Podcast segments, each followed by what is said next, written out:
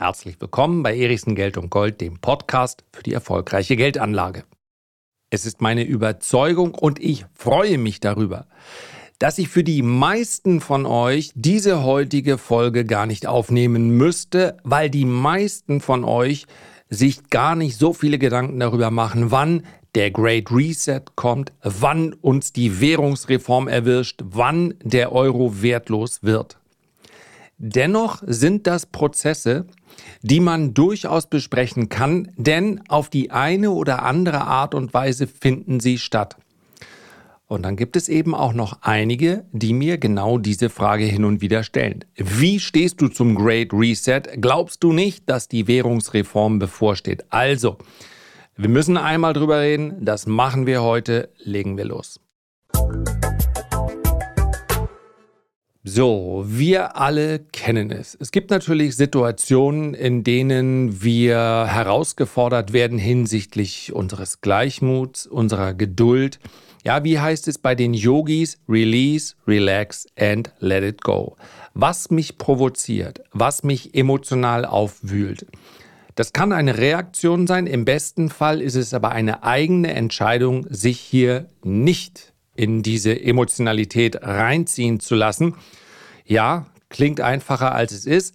Und ich habe im Übrigen auch ausgerechnet einen Yoga-Post gehabt, der mich so lange aufgeregt hat. Ich möchte hier ganz bestimmt nicht über Instagram reden. Nach wie vor eine Plattform, die mich echt nervt, weil Meta es nicht schafft oder nicht schaffen will, diese ganzen Fake-Follower und die ganzen Fake-Nachrichten einzudämmen. Also es ist ein großes Übel. Ich kann es nicht anders sagen. Es ist nur eine Frage der Zeit, bis ich da rausgeschmissen werde. Aber einer meiner ersten Posts, der hat mich gezeigt beim Yoga. Dann kann man darüber streiten, ob man das einstellen muss oder nicht. Man kann es aber auch lassen. Ich war da also in so einer Yoga-Pose und was mich wirklich extrem genervt hat, weil ich dachte, was für Vollhonks gibt es denn bitte auf der Welt, dass der erste Kommentar war, über Geldanlage reden wollen, aber dann so einen esoterischen Scheiß machen. Hallo, wir sprechen über Yoga. Ich habe nicht zu irgendwelchen höheren Mächten gebetet und wenn, dann wäre das noch immer meine eigene Entscheidung, aber über Yoga und das ist dann schon esoterischer Scheiß. Also da muss man ja nur wirklich ganz klar mit einem Klammerbeutel gepudert sein. Aber release, relax and let it go. Der gute Mann, kann sich auch fast nichts anderes vorstellen.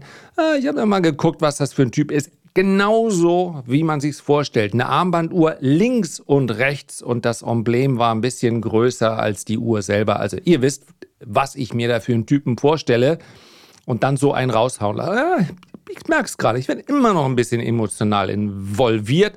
Release, relax and let it go. Und das gilt natürlich auch für all diejenigen, die insbesondere auf YouTube, da verfolge ich das hin und wieder, notgedrungen, weil ja der Algorithmus mir das dann anzeigt, über ihren Kanal Geldanlage schreiben oder Investitionen oder sonst irgendwas, was mit der Verwendung von Geld zu tun hat.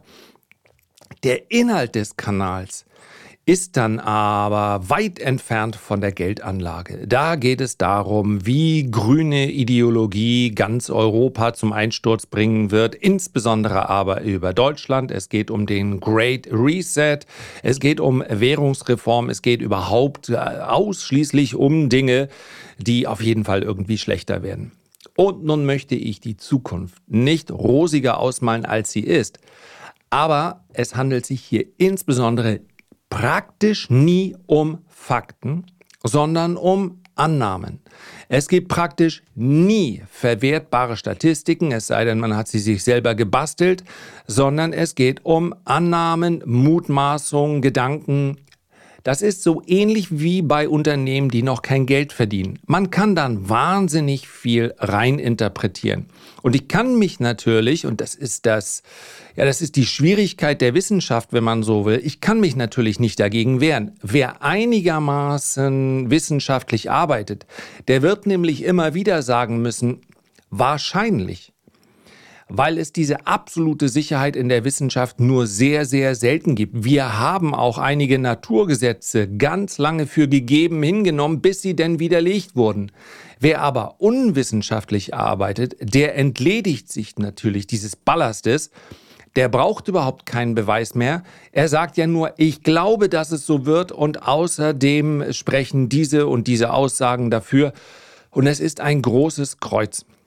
Denn das sorgt natürlich auch dafür, dass Geldanlage manchmal, ich möchte das nicht pauschalisieren, aber Geldanlage in eine Ecke gerückt wird, als hätte das ausschließlich mit Politik zu tun. Wenn wir über börsennotierte Geldanlage sprechen, also über Unternehmensanteile in der Regel, dann hat das zumindest mit Blick auf die Vergangenheit, mehr kann ich nun mal nicht sagen, relativ wenig mit Politik zu tun. Es gibt weder in den USA noch in Deutschland, ja selbst in einigen Ländern, bei denen der, die Demokratie weniger entwickelt ist, eine klar erkennbare Korrelation zwischen dem, ja, dem Wert, den man mit einer Anlage erzielen konnte, also der durchschnittlichen Rendite, und demjenigen oder derjenigen, die gerade das Sagen hat in einem Land, egal ob Partei oder Person. Das heißt also, bei den Amerikanern hat es keine große Rolle gespielt, ob nun Demokraten oder Republikaner. Am Ende des Tages wurde in den USA mit Unternehmensanteilen ganz gutes Geld verdient. Und das war in Deutschland auch so. Es liegt daran, dass man natürlich seine Geldanlage ein klein wenig anpassen kann und dass am Ende alle wissen, egal ob links, rechts, oben oder unten. Eine Volkswirtschaft funktioniert nur, wenn wir unsere Unternehmen stärken bzw. ihnen ein Umfeld bieten, in welchem sie sich entwickeln können, in welchem sie Menschen in Anstellung bringen können. Dass die Art der Unternehmen sich durchaus ändern kann, das liegt in der Natur der Sache. Aber wir haben ja die Flexibilität, dann dementsprechend auch zu handeln in unserem Depot. So, fast sechs Minuten Einleitung. Selbst für mich rekordverdächtig. Und das sind genau die Themen, um die ich mich normalerweise nicht mehr kümmere, aber zu denen immer noch regelmäßig Anfragen kommen. Great Reset und Währungsreform. Ich könnte da noch einige mehr nennen, aber an dieser Stelle möchte ich mich mal auf diese beiden konzentrieren. Das sind so diese Schlagworte, mit denen das Gefühl projiziert wird, so wie es jetzt geht, kann es ja nicht ewig weitergehen. Und das kann genauso passieren. Es gab immer mal wieder harte Einschnitte. Nur, und das ist auch eine Erkenntnis, die man durchaus als, ja, als, ähm, als Hinweis nehmen könnte, ein klein wenig Optimismus zu versprühen. Es ist praktisch nie so gekommen, wie irgendein Schwarzseher es vorhergesehen hat. Das heißt, die Dinge verändern sich äh, langsam und sie verändern sich schleichend. Es gibt nicht den einen Punkt. Nehmen wir mal jetzt die Kriegsgeschehnisse, äh, Entschuldigung, Kriegsgeschehnisse, die Kriege in Europa und andernorts aus. Ja, das sind dann harte Einschnitte, aber selbst dafür gab es dann hin und wieder Anzeichen.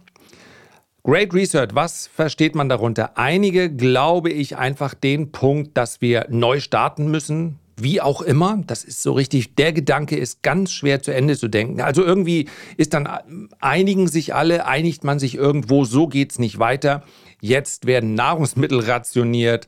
Und wo kommt dieser Gedanke her? Es gibt nämlich durchaus auch einen, eine, einen echten Bezug und zwar zu einem äh, Weltwirtschaftsforum, was 1971 vom deutschen Wirtschaftswissenschaftler und man könnte noch einige Titel mit dazufügen, nicht alle sehr schmeichelhaft, Klaus Schwab gegründet wurde. Damals noch unter dem Namen European Management Conference. Es finanziert sich über Mitgliedsbeiträge und öffentliche Zuschüsse. Und Ziel des Weltwirtschaftsforums ist es, nach eigenen Angaben, und da ist natürlich fast schon klar, dass man da ziemlich viel rein interpretiert, den Zustand der Welt zu verbessern. Ich will ganz offen sein. Ich habe versucht, einiges von Klaus Schwab zu lesen. Ich habe das Buch relativ schnell abgebrochen, weil mir das zu ideologisch ist. Ich kann immer etwas oben drüber halten und sagen, so sollte es eigentlich sein. Jetzt streckt euch bitte alle und schaut, wie ihr hinkommt. Mir hat es einfach nicht gefallen. Der Mann hat aber einen Ruf, der ihm zu Recht oder zu Unrecht, vermag ich nicht zu sagen, vorauseilt. Er hat auf jeden Fall mal die Großen und Mächtigen an einen Tisch bekommen. So. Soweit zum Status quo. Dieses Weltwirtschaftsforum findet ja statt, jährlich an unterschiedlichen Orten. Verschwörungsideologen. Gibt es das? Ist das eigentlich ein faires Wort oder ist das dann schon äh, Cancel Culture? Weiß ich gar nicht so genau. Also Verschwörungsideologen sehen das komplett anders. Wenn es nach ihnen ginge, beziehungsweise ihre Vorstellungen sehen so aus, dass mit dem äh, WEF eine neue Weltordnung installiert werden soll. Und zwar und das macht das Ganze natürlich dann gefühlt für eine breite Masse, die aber hoffentlich immer noch eine Minderheit darstellt, zugunsten einer Elite und auf Kosten natürlich der einfachen Leute. Das Motiv, dass es in irgendeiner Form eine im Verborgenen agierende Elite gibt, ist ein grundlegendes Motiv fast aller Verschwörungserzählungen, sagt Katharina Kleinen von Königsloh, Professorin am Fachgebiet Journalistik und Kommunikationswissenschaft der Universität Hamburg. Quelle tagesschau.de. Wer diese Elite ist, das wandelt sich dann. Das sind dann manchmal die, ich zitiere, Juden, mal die katholische Kirche, dann ist es George Soros oder jetzt eben Klaus Schwab. Man muss dazu sagen, das ist ein kurzer Artikel, insofern ist es wahrscheinlich das, was sie da äh, zu diesem Thema gesagt hat, auch etwas verkürzt dargestellt. Ich zitiere nochmal weiter, um zu äh, verdeutlichen, was dieser Begriff bei vielen an Emotionen auslöst, wo er herkommt. Dass das Weltwirtschaftsforum für Verschwörungsideologen einen guten Nährboden, äh, Nährboden gibt, wundert Jan Rathje. Senior Researcher beim Center für Monitoring, Analyse und Strategie nicht. Große Treffen von Menschen, die über Machtressourcen verfügen, eignen sich besonders gut als Zielscheibe für Verschwörungserzählungen, weil dort durchaus wichtige politische Prozesse verhandelt werden. Jedoch seien die Inhalte solcher Treffen deutlich weniger brisant. Es ist nicht so, dass sich dort Menschen treffen, um eine globale Verschwörung auszuhacken, sondern um miteinander zu diskutieren, wie die Zukunft gestaltet werden könnte. Entschuldigung, also außer Böhmermann und Schulz darf natürlich niemand aufstoßen im Podcast. Uh, sorry. Die Vorstellung, die verschiedenen Teilnehmer auf dieser Treffen hätten das äh, gemeinsame Interesse einer globalen Verschwörung, sei einfach zu simpel gedacht.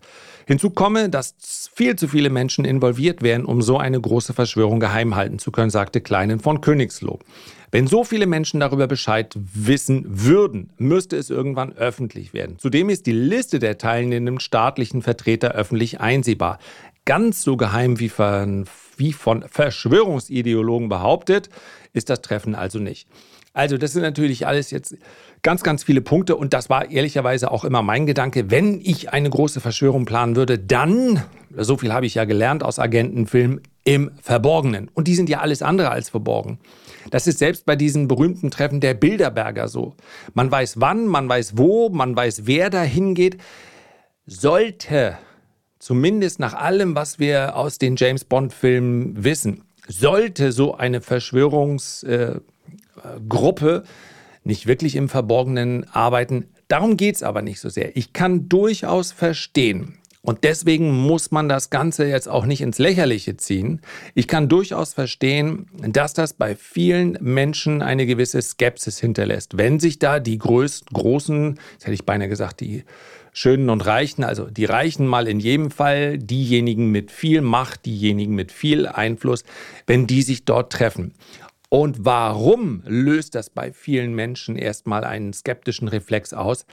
weil sie etwas feststellen, was absolut nachweisbar ist, dass wir nämlich in dem letztlich seit dem Zweiten Weltkrieg mal in einem höheren Ausmaß, mal in einem geringeren Ausmaß, zuletzt wieder deutlich zunehmend eine klare Schere sehen. Eine Einkommensschere, das ist in den USA noch viel ausgeprägter als bei uns, aber auch eine Vermögensschere. Das heißt also, zwischendurch war mal dieser Satz, die Reichen werden immer reichen und die Armen werden immer ärmer. Den kann man so stehen lassen. Ja, korrekt wäre zu sagen, die Armen werden, das lässt sich messen, auch langsam etwas reicher aber die Reichen werden so viel schnell reicher, ein bisschen ungelenk formuliert, dass die Schere dennoch weiter auseinandergeht. Und diese Schere kann nicht ewig weiter auseinandergehen. Das heißt also, dass die Skepsis groß sein muss, denn Vielleicht auch aus dem Gefühl heraus, was wir selber oft entwickeln, müssen wir mal festhalten, die meisten Menschen möchten ihren Status quo erhalten. Und das heißt vielleicht, dass sie sich Sorge machen, dass die breite Masse ihn dann irgendwie an den Karren will. Momentan. Und das ist keine Einordnung von mir, weil es hier nicht um Politik geht. Momentan projiziert sich das viel auf eher linke Politik. Das heißt also rund um Klima, rund um Heizen, während ich das hier aufnehme. Das ist schon nach dem Punkt, als Herr Söder sich mit hingestellt hat. Ich glaube, er hat sich anders vorgestellt und gesagt hat, ja, endlich müssen wir denen da mal mit den Heizkosten an die Karre fahren. So kann es nicht weitergehen. Hier sind sogar Vertreter der Ampelparteien da, was ich sehr mutig und begrüßenswert finde, um ein klares Statement zu geben.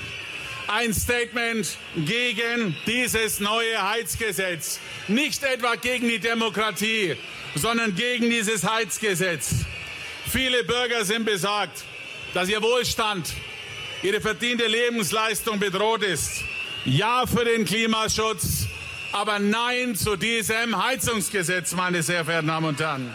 So fischt man natürlich sauber rechts ab. Ich weiß nicht, ob das geklappt hat. Ah, jetzt ging es doch ganz kurz um Politik. Also, bin mir nicht sicher, ob da ein Ministerpräsident hätte auftreten sollen. Aber er hat es gemacht. Das ist wahrscheinlich sein gutes Recht. Insofern darf auch jeder die aktuelle Politik kritisieren und in die Reihe stelle ich mich gerne rein. Es gibt wirklich wahnsinnig viel zu kritisieren, insbesondere weil hier die Weitsicht fehlt. Ich habe es hier hin und wieder schon angedeutet. Ich bin der Überzeugung, dass das Klima sich menschengemacht verändert. Aber die Reaktion darauf, wie wir sie gerade, das ist einfach sehr einseitig, eindimensional und nicht gut geplant. Rund um den Ausstieg aus dem Verbrauch fossiler Brennstoffe habe ich das, glaube ich, ein paar Mal klar gemacht. So kann man das einfach nicht machen. Das ist handwerklich nicht gut. Die Gedanken, wollen wir mal hoffen, dass die Impulse und die, äh, die Vision, die dahinter steht, eine positive war. Dass man aber jetzt annimmt, dass diese linke Politik stattfindet, weil es irgendwo auf so einem Forum besprochen wurde. Ja, so nehmen wir letztlich den Leuten das Letzte, was sie haben und äh, eine kleine Gruppe profitiert davon. Ja, sorry. Also dann hätten sie sich doch smartere Leute aussuchen können, die das Ganze umsetzen. Dass das Gegenwind bekommen würde, siehe aktuelle Umfragen, das war ja irgendwie absehbar. Wenn man schon sagt, das sind die Schönen und Reichen und Mächtigen und diejenigen, die diese Welt hier bewegen, ja, dann werden sie ja wohl so clever sein, das Ganze so umzusetzen, dass sie nicht dauernd wiedergewählt werden müssen.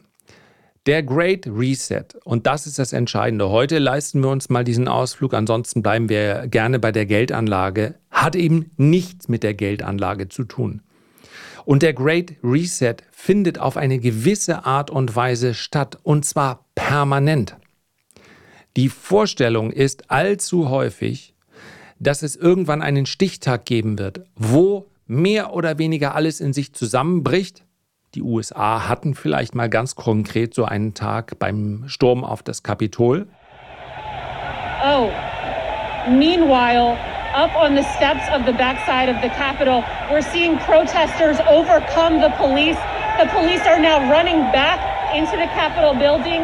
We have cheers from the protesters that are watching behind the scenes. This is incredible.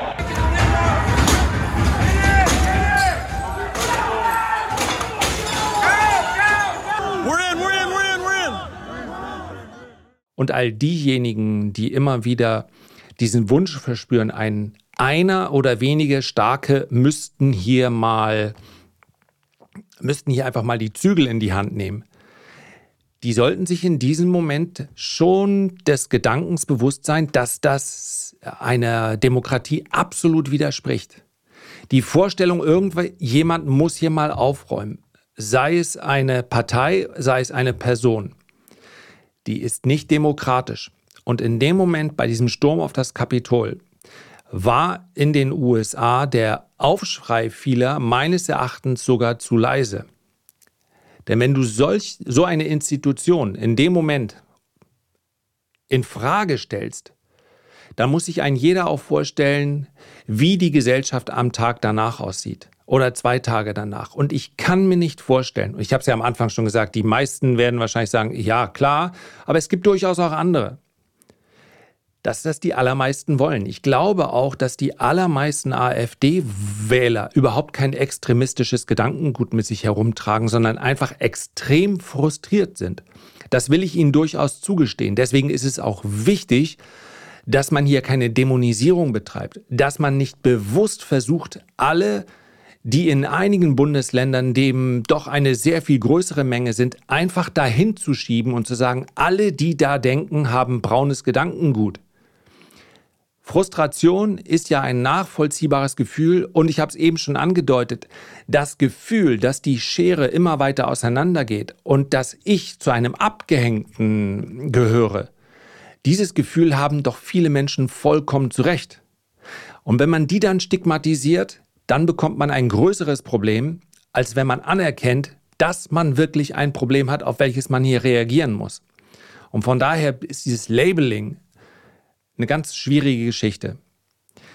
Der Great Reset findet permanent auf eine gewisse Art und Weise statt. Wenn wir uns heute die Welt anschauen, dann hat sie einen, ja, hinterlässt sie einen vollkommen anderen Eindruck als vor 20 Jahren. Diese Einflüsse, es gibt, wird nicht den Tag X geben.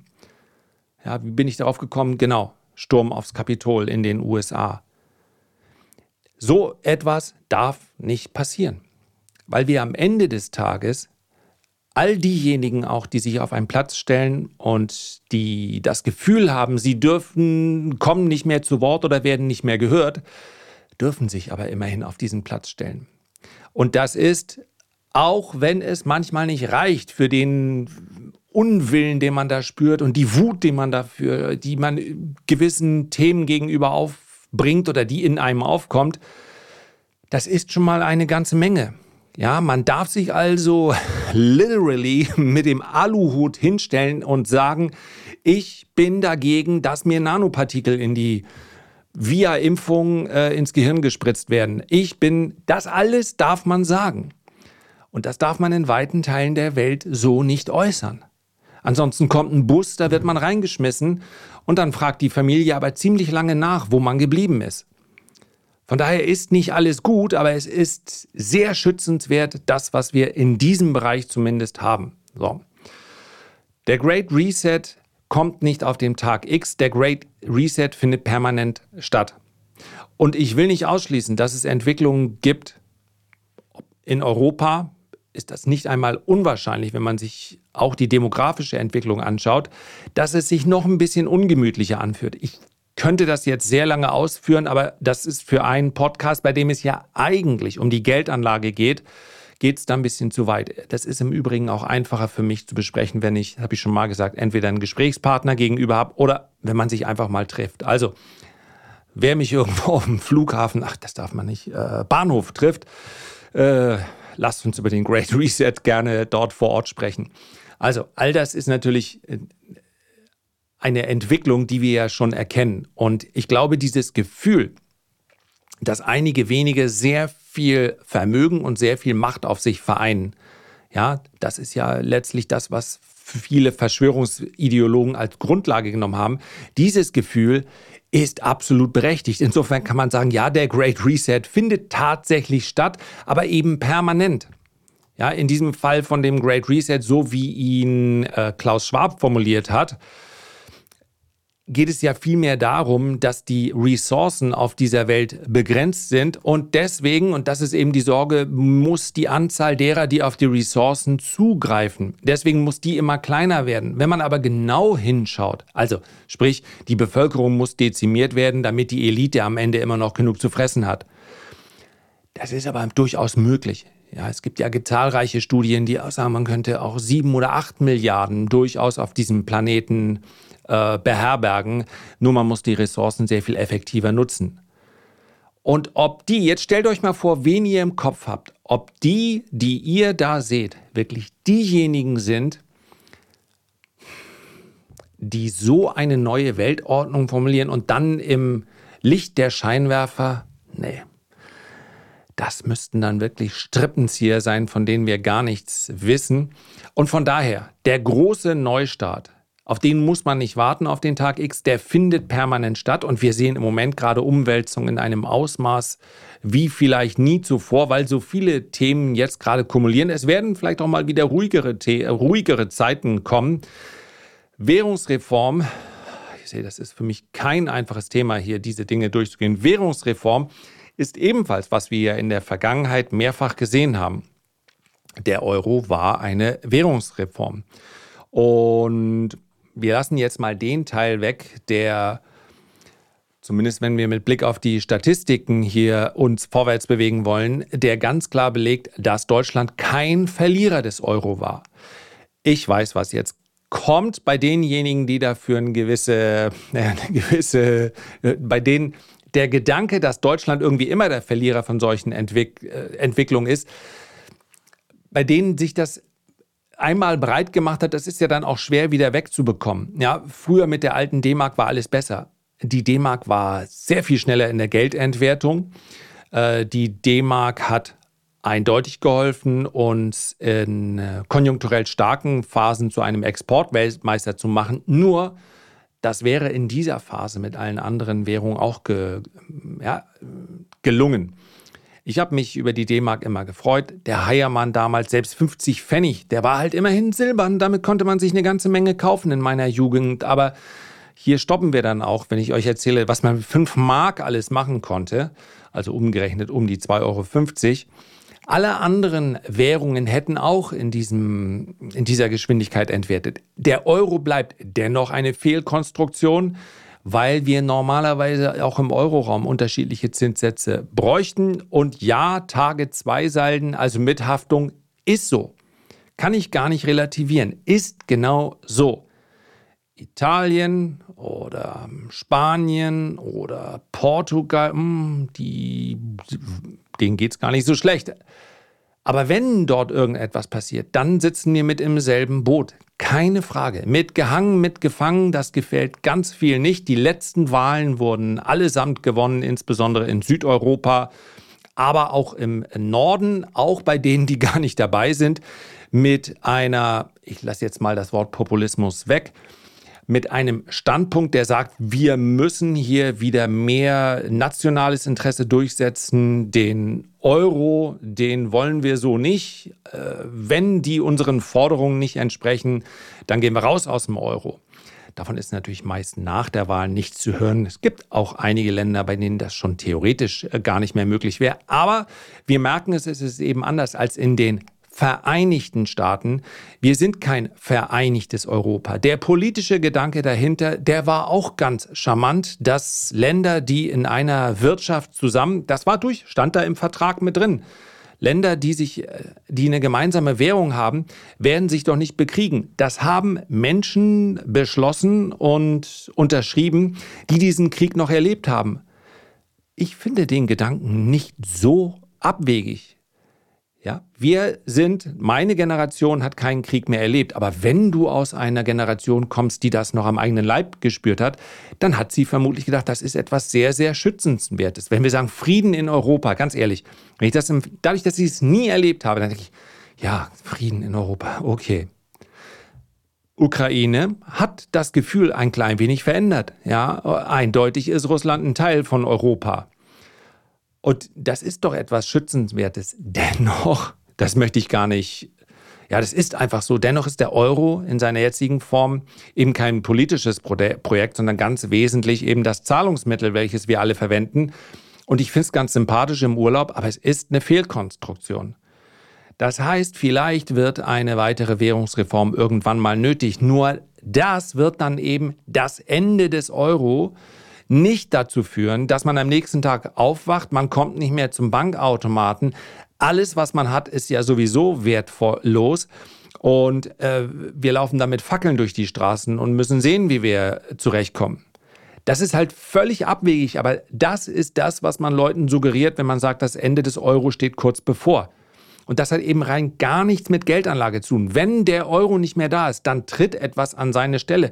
Dass solche Reformen in der Regel nicht damit einhergehen, dass man anschließend reicher ist, guess what? Das war in der Vergangenheit so und ratet nochmal, was der Schutz dagegen ist. Sachwerte. Ein Sachwert überlebt so eine Währungsreform in der Regel sekündlich. Weil ja niemand, wenn er sagt, ja, meine Immobilie war vorher das in Euro wert, ich gebe sie euch doch jetzt nicht in Euro 2, denn der Euro 2 ist ja viel weniger wert, also in Euro 2 kostet euch das deutlich mehr. Das machen Sachwerte. Aber da es sowieso eine permanente Entwertung des Euro gibt, der Kaufkraft des Euro, ist es schiedegal, wie wir hier oben sagen, ob du nun in Euro, Euro 2 oder Kufnucken-Token bezahlst. Dann verkaufst du deine Immobilie eben in Kufnucken-Token und wenn die weniger wert ist als ein Euro oder ein Euro 2, vielleicht ist das ja unsere Währung in 70 Jahren, Kufnucken-Token, macht nichts bei einem Sachwert. Problematisch wird es nur, wenn man sagt, mein Vermögen das werde ich mal bestenfalls in Liquidität aufbewahren. Da weiß man, was man hat. Da weiß man, was man weniger hat. Aber das muss ich euch nicht erzählen. Es wird keine Währungsreform geben, bei dem dann abends in der Tagesschau irgendjemand gesagt hat, alle Geldautomaten sind jetzt zu und ab morgen bezahlen wir nur noch mit. Das ist kompletter Scheiß. Und so etwas haben natürlich auch einige die haben, müssen Anwälte haben und Top-Anwälte. Und deswegen kann ich die Seiten leider nicht nennen. Die eine davon, gibt es die noch? Ich kann mal gucken, ich glaube, die gibt es nicht mehr. Und deswegen müsste sie, oh, ich weiß, dass jemand, der das jetzt gerade hört, sagt, bitte sag den Namen nicht, bitte sag den Namen nicht. Aber die Seite schlechthin, ich gucke mal, ob es die noch gibt. Wenn sie abgeschaltet ist, können wir ja wohl keine... Äh, da sind, ich, auf der Seite bin ich schon mal. Oh scheiße, die aktuellsten News 12.06.2023. Nein, dann kann ich die Seite nicht nennen, wenn sie jetzt wieder online gegangen sind. Also ich kann euch mal nur die aktuellen Nachrichten geben. Sozialsysteme. Das sind die neuesten Nachrichten aus dieser Seite, die ich euch aber nicht sagen kann oder nicht sagen möchte, weil die Penner auch noch Geld... Oh, mein, jetzt muss ich wirklich juristisch aufpassen, weil der Anbieter dieser Seite natürlich Geld damit verdient, dass ihr darauf geht. Euch wird äh, Werbung gezeigt. Da geht es um die Goldpreisdrücker. Es geht um die neue Geldordnung. Es geht um alles auf Seite 1. Es geht auf Eliten und Politik. Es geht um Goodbye Dollar. Es geht um. Ach, hör auf. Ja. Vorsicht. Macht das nicht. Ja, alles klar.